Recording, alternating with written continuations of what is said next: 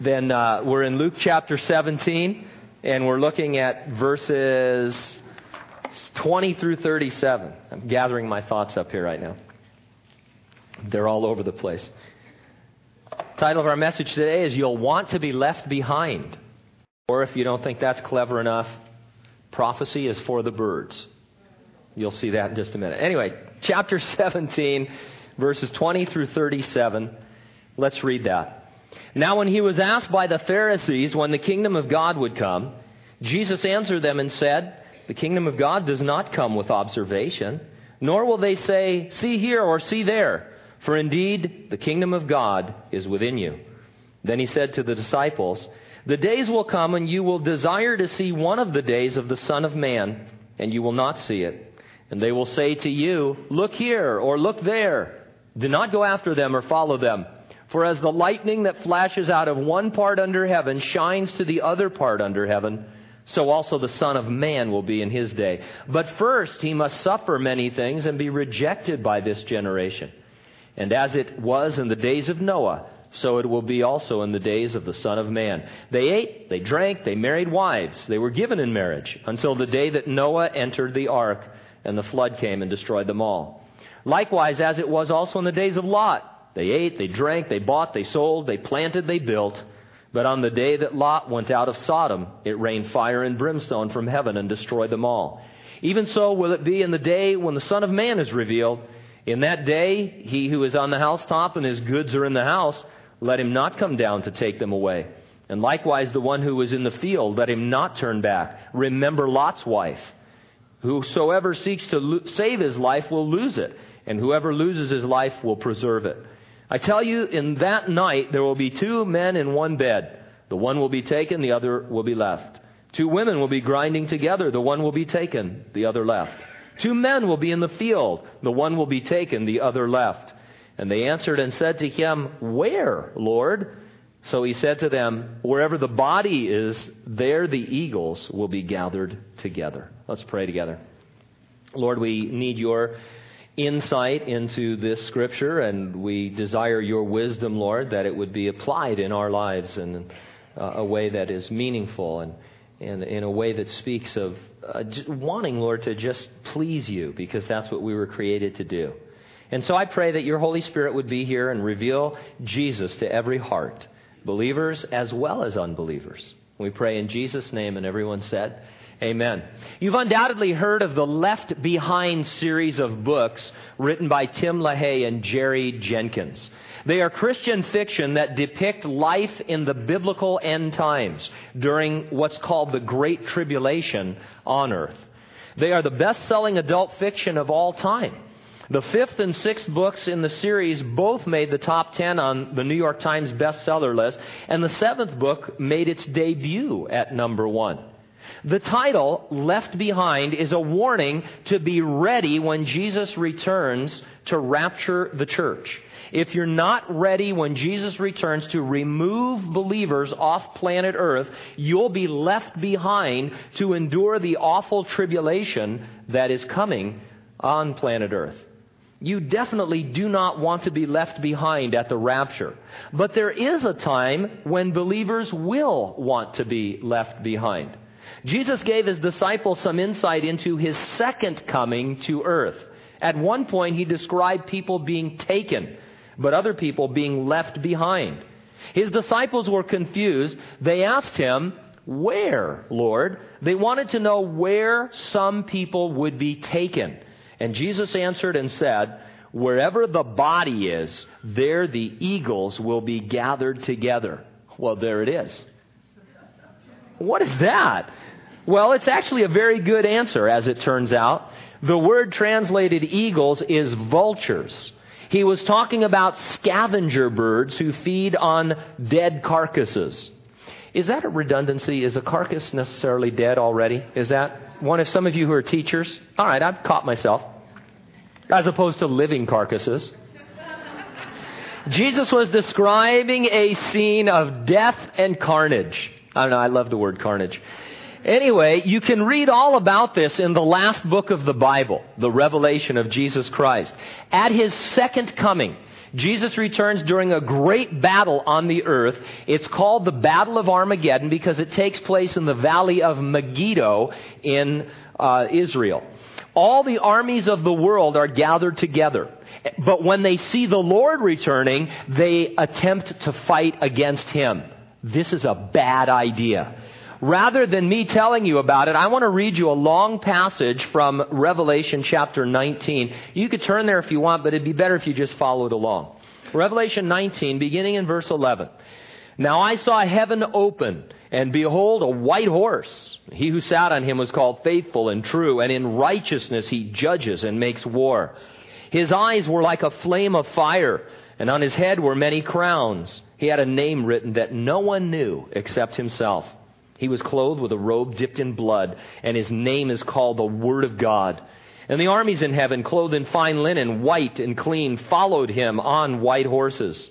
Now out of his mouth goes a sharp sword, that with it he should strike the nations. And he himself will rule them with a rod of iron.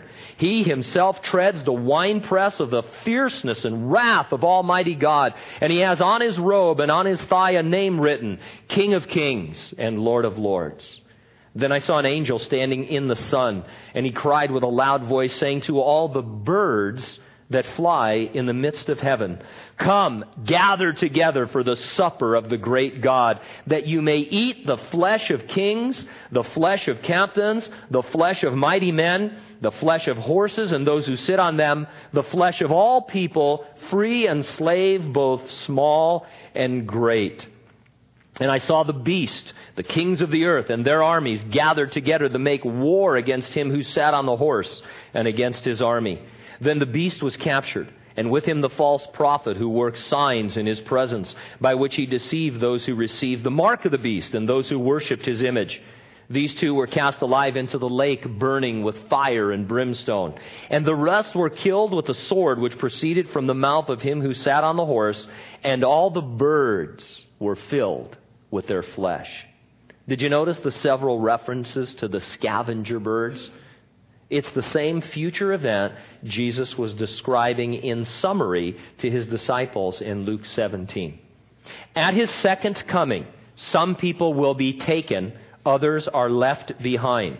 The unbelievers who are fighting against Jesus will be taken away to judgment. Believers who survive the Great Tribulation will be left behind on the earth, and that will be good. They will be left behind at that time to enter into the kingdom of heaven on earth that Jesus will establish at his second coming. Don't get confused. Jesus promised to return and remove his church in an event we call the rapture. The rapture precedes the Great Tribulation. It comes before the Great Tribulation. At the rapture, you will not want to be left behind. Jesus also promised to return to earth to establish a kingdom on earth in an event called the second coming. At the second coming, well, excuse me, the second coming follows the Great Tribulation. And at his second coming, if you are a believer who has survived the Great Tribulation, you will want to be left behind to enter into the kingdom on earth. You don't want to be left behind unless you are left behind, and then you'll want to be left behind.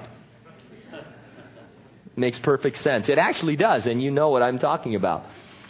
We'll organize our thoughts around two points. Number one, you can miss Jesus when he's right in your midst. And number two, you will miss Jesus until he's back in your midst. Let's take a look first in verses twenty and twenty-one. You can miss Jesus when he's right in your midst. As we pick up our story, the Pharisees asked Jesus a question. When will the kingdom of God come to earth? It seems to be a reasonable question. First, John the Baptist, then Jesus had been going around declaring that the kingdom of God was at hand. Okay, when would they see it? In fact, though, this is one of the saddest questions that the religious leaders ever asked the Lord. And I believe that it filled his heart with grief. It indicated that they had totally misunderstood everything Jesus had said and done up to that point. Now, before we go on and see why, I began wondering which of my questions show a sad misunderstanding of the nature of God. After all God has done for me and for you, if you're a Christian. And we, we couldn't, we really can't even pause to catalog and list all the things that the Lord has done, sending Jesus to die for us and to rise from the dead that we might have eternal life, promising us and delivering on that promise with the indwelling presence of the Holy Spirit. The book of Ephesians says we have all spiritual blessings in heavenly places. And the word all there means all. And it's just a phenomenal uh, grace and mercy that God has given us and done for us. And yet, I still am prone to ask him why he allows certain things, or I demand to know when I can expect certain things, or where my life is heading, or how he is going to accomplish his will. Now, I'm not suggesting that we quit pouring out our hearts before the Lord, but I am suggesting that we think about what we're asking him sometimes.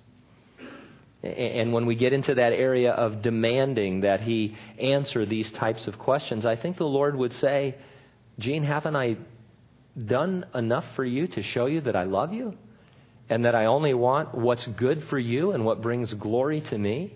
Do you really need to know why and when and who and how? And does it matter in the long run? Wouldn't it be more discouraging right now if I tried to tell you my plan without a context, in a way that you could never understand how it would work out anyway, because you're you you and you're already not trusting me? And so it'd be better sometimes to just throw ourselves on the Lord's mercy and to just thank him and be grateful that we know him. Now, getting back to our story, why was their question so sadly inappropriate? Well, it's because the kingdom of God was right in their midst, but they missed it. Verse twenty, now when he was asked by the Pharisees when the kingdom of God would come, he answered and said, the kingdom of God does not come with observation. Let's talk about this word observation. Jesus does not mean that the kingdom of God cannot be observed or seen. He does not mean that it is secret or spiritual. He does not mean there will be no signs that announce its coming. His use of the word observation means that they didn't recognize the kingdom of God because they were observing it, looking for it incorrectly. They were expecting the kingdom of God to come the way other kingdoms come, with political and military revolution. They thought that it would be like the Persians overthrowing the Babylonians, or the Greeks overthrowing the Persians, or the Romans overthrowing the Greeks. Now it would be the, the, their Messiah overthrowing the Romans. Jesus was letting them know that they were observing this, they were looking for this in vain, because that's not at all how the kingdom of God was going to come. God hadn't been doing things according to their expectations from the very beginning.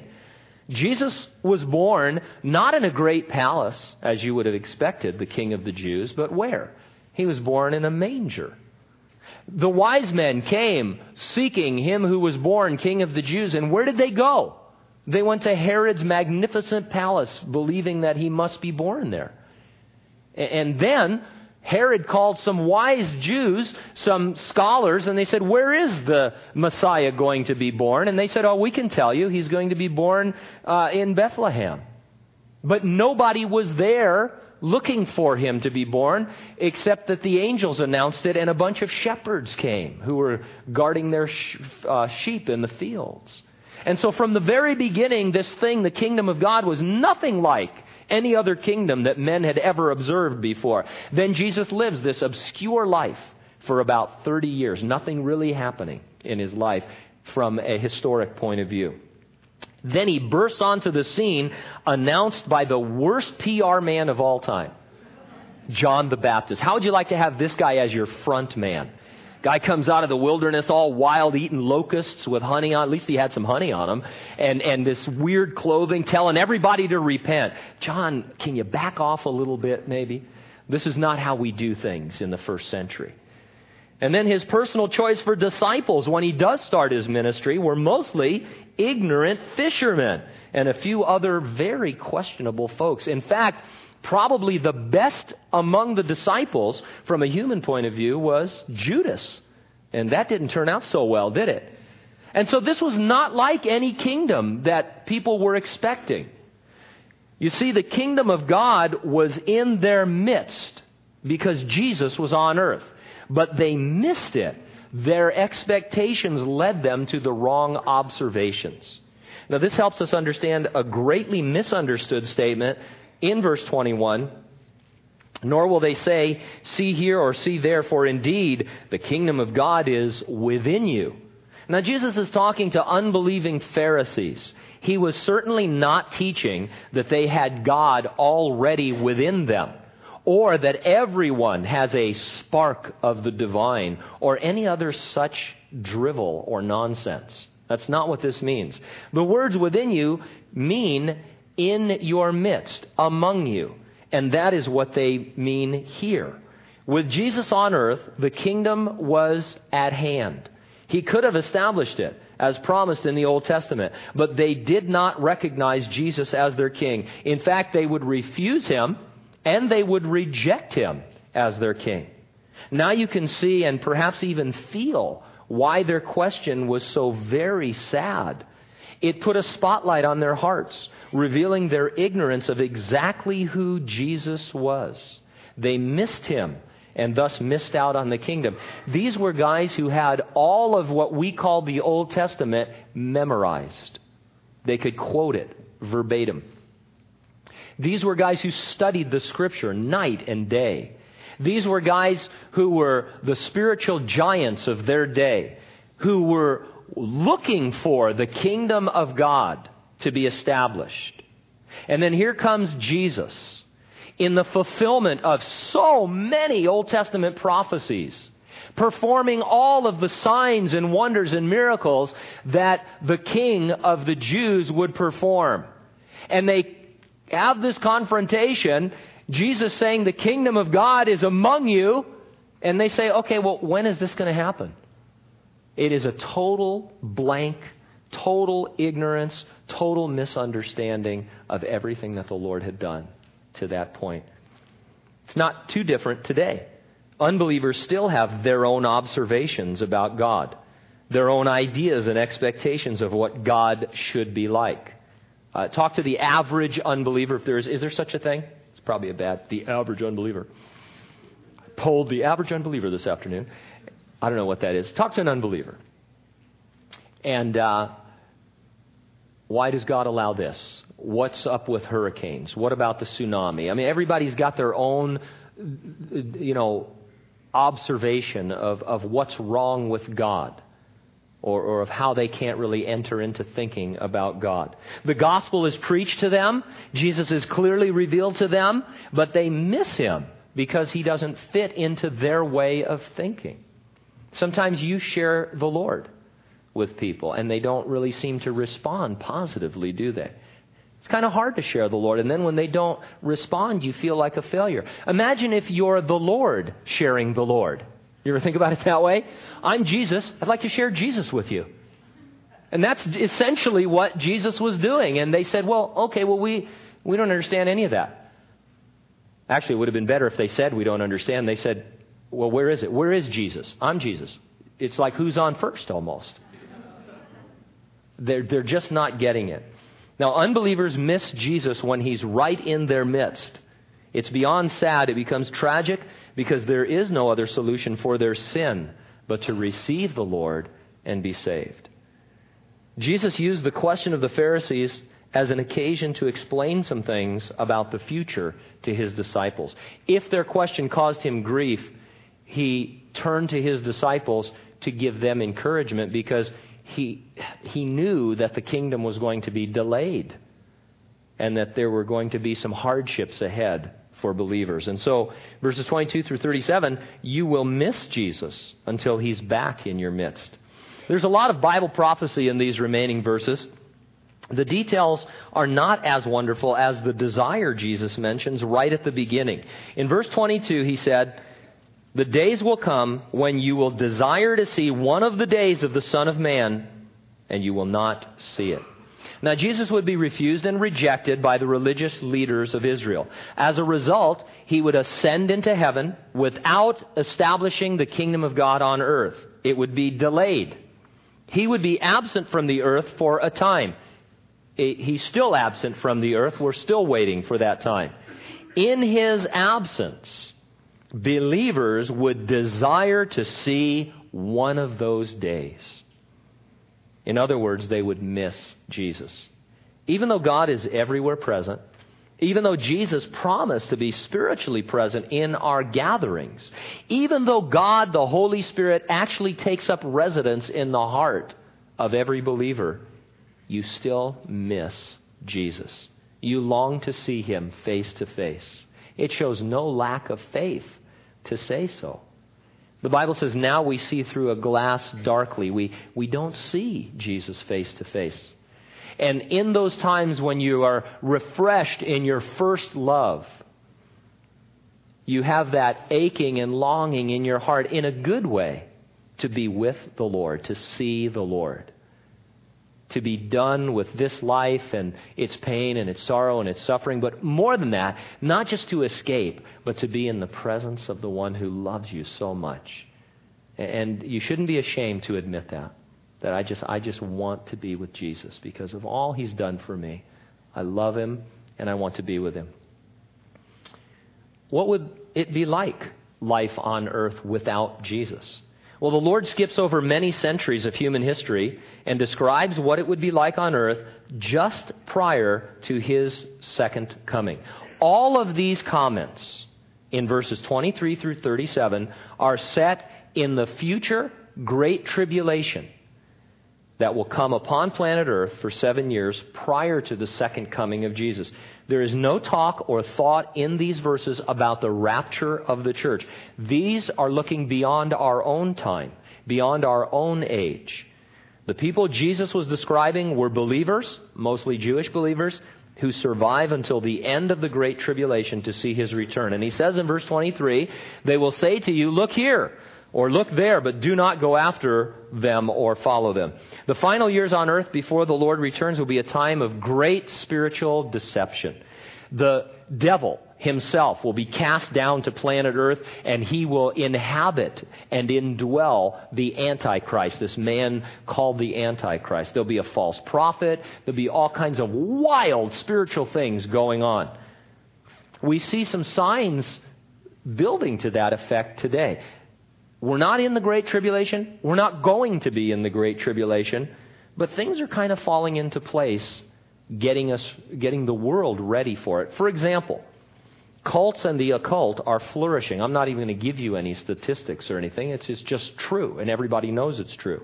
Practices that would have been considered demonic or at least weird even a few years ago are now mainstream, such as mediums come right into your living room on television, people who are contacting the dead. And, you know, they're on Oprah and all these different shows, you know, the one guy crossing, John, what's his name, who crosses over. And so they have him on there and he talks about his experiences. And then they do a kind of a seance right on television, you know, and he starts reading. Uh, is there an Aunt Edna in your past? Did she wear green? She wants you to know that she's waiting for you. And Edna, I'm coming, Edna. You know, I mean, and stuff. And and it's it's become kind of a, it, you know, it used to be fake fake out entertainment, you know, w- you know, like Ouija board type stuff. Now it's mainstream and people, oh, yeah, that's real. Sure. Yeah, he's talking to the dead. No problem with that. You know, I'm not really interested in that myself, you know, but seems kind of cool. And everybody's just okay with that. And so we're we're building up to this time. Verse twenty-four. For as the lightning that flashes out of one part under heaven shines to the other part, so also the Son of Man will be in his day. This is a one-verse summary of that passage we read from Revelation. The second coming of Jesus will be visible to the entire planet as he descends from heaven to earth, revealed in his full glory. It'll be like a lightning strike. It'll be like lightning striking you. Remember a few months ago we had that bad storm and lightning struck this tree over here on uh, Leone and Grangeville. I had just gotten out. It was raining. I just went out to the car and was getting ready to... Actually, I turned the ignition on right as the lightning hit that tree. And even though it was a few blocks away, I mean, it was like it was right there. The everything flashed and there was this huge explosion. And I thought, the mafia has caught up with me. car bomb. That's all I, th- I could think. Man, they, they got me confused with another Gene Pensiero. And, you know, they always follow through and kill somebody. And so I thought, I'm dead, you know. And then I thought, no, I'm, I'm alive. And this doesn't look like heaven, you know. And so, uh, and then I thought, well, it must have hit the cross on top of the building. And I saw that was still intact. And I thought, oh, Kenny is ashes. Because I knew Ken was over here in the courtyard trying to get water out of the tarp. You know, I thought, man, light, too, you know, hopefully he's not using a metal rod to do that. You know, so, ah, get me. But uh, so we were all okay. And then a few days later, we figured out what happened. But man, it was, some of you have been close to lightning like that. I won't ask if any have been struck by lightning, but uh, maybe you have. But it's fantastic. And so what the Lord is saying is that it's going to be like when the heavens open and Jesus returns, it's going to be just so bright all over the world. I mean, it's just going to blow their minds. This, and what it is, is the glo- it's not lightning. It's the glory of Jesus Christ as he's revealed from heaven. Wow. Amazing. Now, why delay in establishing the kingdom of God on earth? Well, in verse twenty-five, he must first suffer many things and be rejected by this generation. Jesus was letting his disciples know that he would be refused and rejected by their generation. You know, he would be arrested, illegally tried and convicted, and then executed by crucifixion as a criminal. The kingdom would therefore be delayed because the Jews rejected their king. When the kingdom does come, and it will come, it will bring judgment upon unbelievers. Jesus used two Old Testament historical examples to describe the judgment that would precede, precede, excuse me, his second coming. And as it was in the days of Noah, so it will be also in the days of the Son of Man. They ate, drank, married wives, given in marriage until the day that Noah entered the ark. The flood came and destroyed them all. Likewise, as it was also in the days of Lot, they ate, drank, bought, sold, planted, and built. But on the day that Lot went out of Sodom, it rained fire and brimstone from heaven and destroyed them all. Even so will it be in the day when the Son of Man is revealed. Now, the point here is not that people will be enjoying normal life when the Lord returns. When you read about the Great Tribulation, you see that life on earth is anything but normal. The point Jesus was making was that the people will not observe that judgment is coming, no matter the warning signs. When you read about the Great Tribulation, especially in Revelation chapter six through nineteen, I mean, there are angels telling people that judgment is coming, and they still refuse to believe it. Let's look at these examples briefly. In the days of Noah, the warning sign was what? It was the building of the ark. The people laughed at his boat, said that it wouldn't even float, which is part of a great song. But anyway, right up until the time the flood took them away to judgment and left Noah and his family behind. So you see the tie-in? They missed the sign, refused to believe it. They were taken away by the flood to judgment while Noah was left behind. At Sodom and Gomorrah, the warning was brought by two angels in the midst of the citizens. The people ignored the warning right up until fire and brimstone rained upon them as judgment. Lot left the city and he was left behind on the earth. When Jesus is about to return, it will be obvious but ignored. Californians can relate to this. We often ignore traffic warning signs. If there's not a man with a gun, you are not taking a detour. I mean, be honest about it. Because how many times have you seen a sign flooded? No, it's not. You and I both know it's not flooded. The last time you saw a sign that said flooded on Grangeville between here and Visalia, did you turn around? Oh, man, I better get back over to Highway one ninety-eight, get onto the high ground. You just kept driving. And it either wasn't flooded or you drove through it. And so you frequently ignore warning signs. I am not taking any detour, detour in Los Angeles. There's just, that's impossible. Because you know what they do? Detour, turn here. And then you turn there and you're lost in the middle of nowhere because that's the last sign that they put up. There's not enough money in the budget for further signs. I wouldn't mind taking a detour if they kept having signs, turn left. No, you're just, they assume that detour means get off and Google your destination and figure out how to get there. Because we're not telling you. All we're telling you. And so you just keep driving until you can't go any farther. Occasionally, that's a problem. But how often is it just the leftover sign and, and nobody's paying attention to it? And so we understand this. Signs are ignored. And that's what Jesus is talking about. Verse thirty-one, in that day, he who is on the housetop and his goods are in the house, let him not come down to take them away. And likewise, the one who is in the field, let him not turn back. Now, the housetop thing throws us because, you know, you think you're up on your roof fixing your air conditioning unit. But this is the Oriental type house, the Middle Eastern house that has a flat roof which serves as a patio. And so, the, you know, he says, look, if you're up on your housetop and you see this lightning flash, this glory of God, it's going to be too late for you to do anything. You're not going to be able, if it were a disaster, you wouldn't have time to go back and get your belongings or any loved ones that are in the house. It would be too late.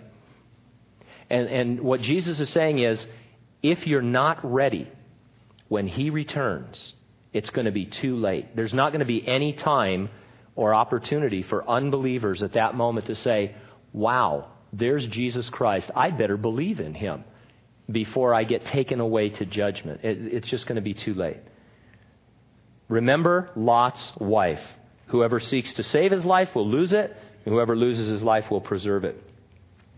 You remember the story as the angel was escorting Lot, his wife, and their two daughters out of town. Lot's wife looked back, even though they told her not to. She was judged, turned into a pillar of salt, which probably means or could mean that the fire and brimstone fell upon her for turning back. And she becomes, it, her turning back was an illustration of what was going on in her heart, and it's an illustration to us. She wanted to remain in those cities. Her heart was in Sodom and Gomorrah. She didn't want to be left into, you know, un- unless she could be left in those cities. But instead, she was taken to judgment. She was seeking to save her old life. As a result, she lost it.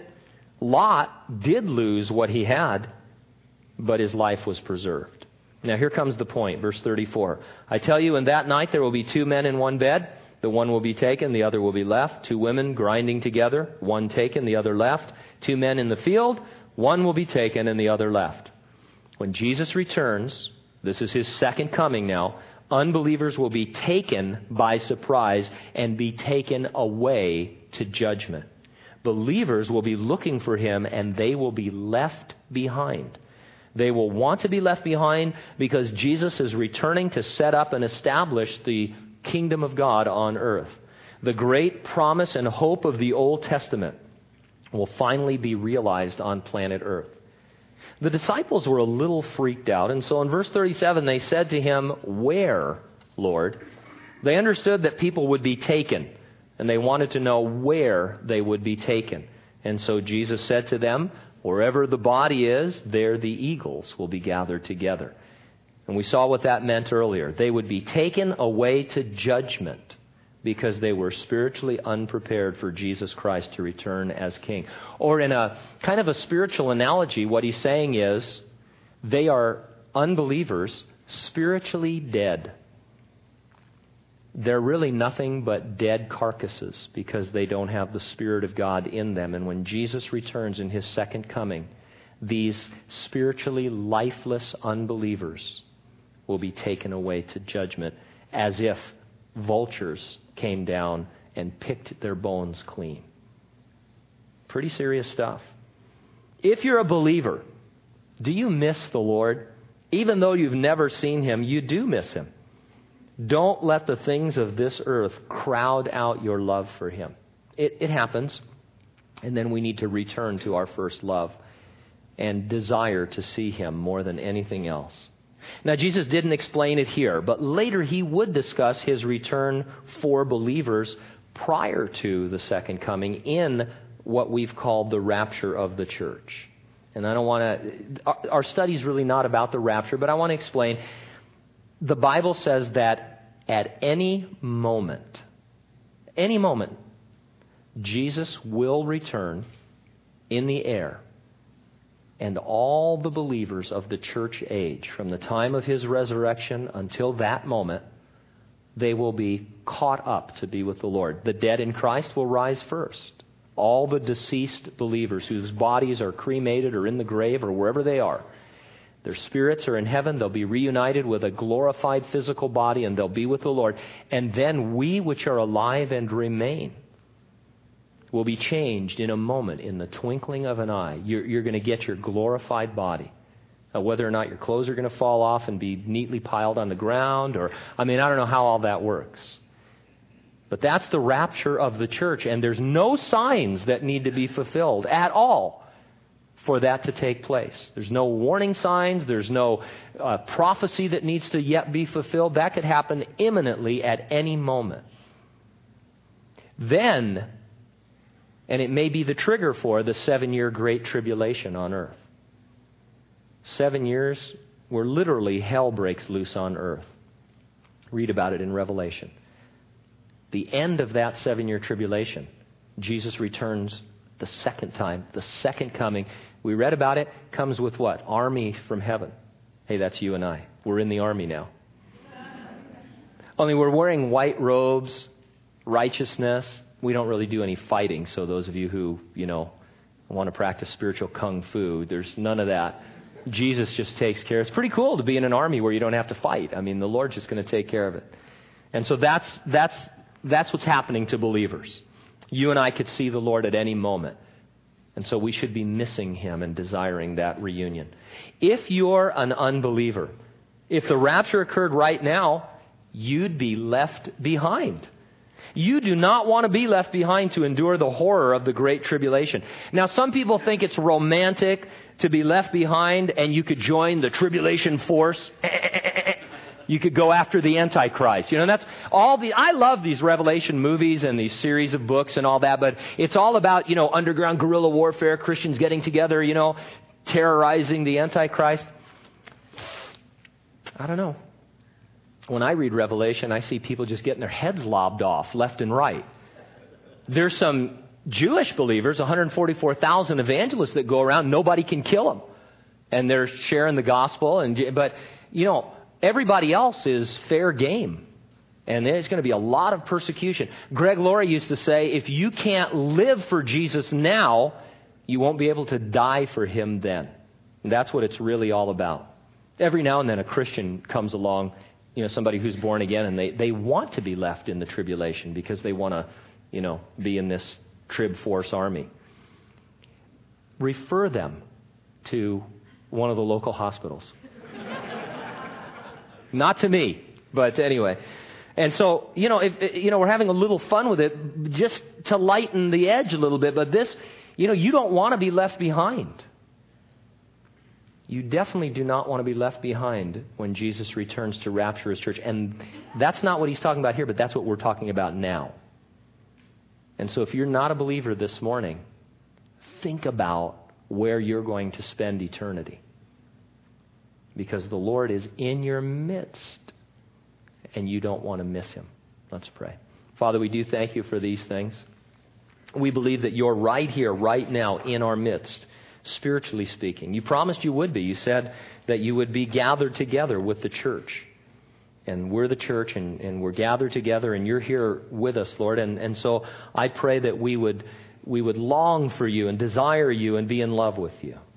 And if there's any here, Lord, that don't know you as Savior, as Lord, that they would not miss you today, but that they would know that their hearts are being stirred and moved by the Holy Spirit to trust you for salvation, that they would call upon the name of the Lord and be saved, realize that they're sinners in need of a Savior, that they would give up their own observations, their own expectations, their own cultural understandings, their own ethnic backgrounds, and know that you are the God of the universe, the God of the world, the God of all nations and all people, and that you're calling to them. We pray these things in Jesus' name. And everyone said, amen. All right, let's stand together. Men will be back together again Wednesday morning for uh, time of fellowship in the coffee shop, six thirty. Wednesday night Bible study, seven o'clock to eight fifteen, then the coffee shop's open afterwards. Friday night, the cafe ministry, last one of the summer, from seven to nine. Pop in and, and get blessed. Uh, all pending that Jesus doesn't return, which, which I'm really looking forward to. Some of the guys will be here after service to share with you and pray with you. If you have something on your heart that you want to give to the Lord, and a worry, a concern, you want to be prayed for for healing, whatever it is, maybe you just have a praise request. We'd love to share that with you. God bless you and keep you. In Jesus' name, amen.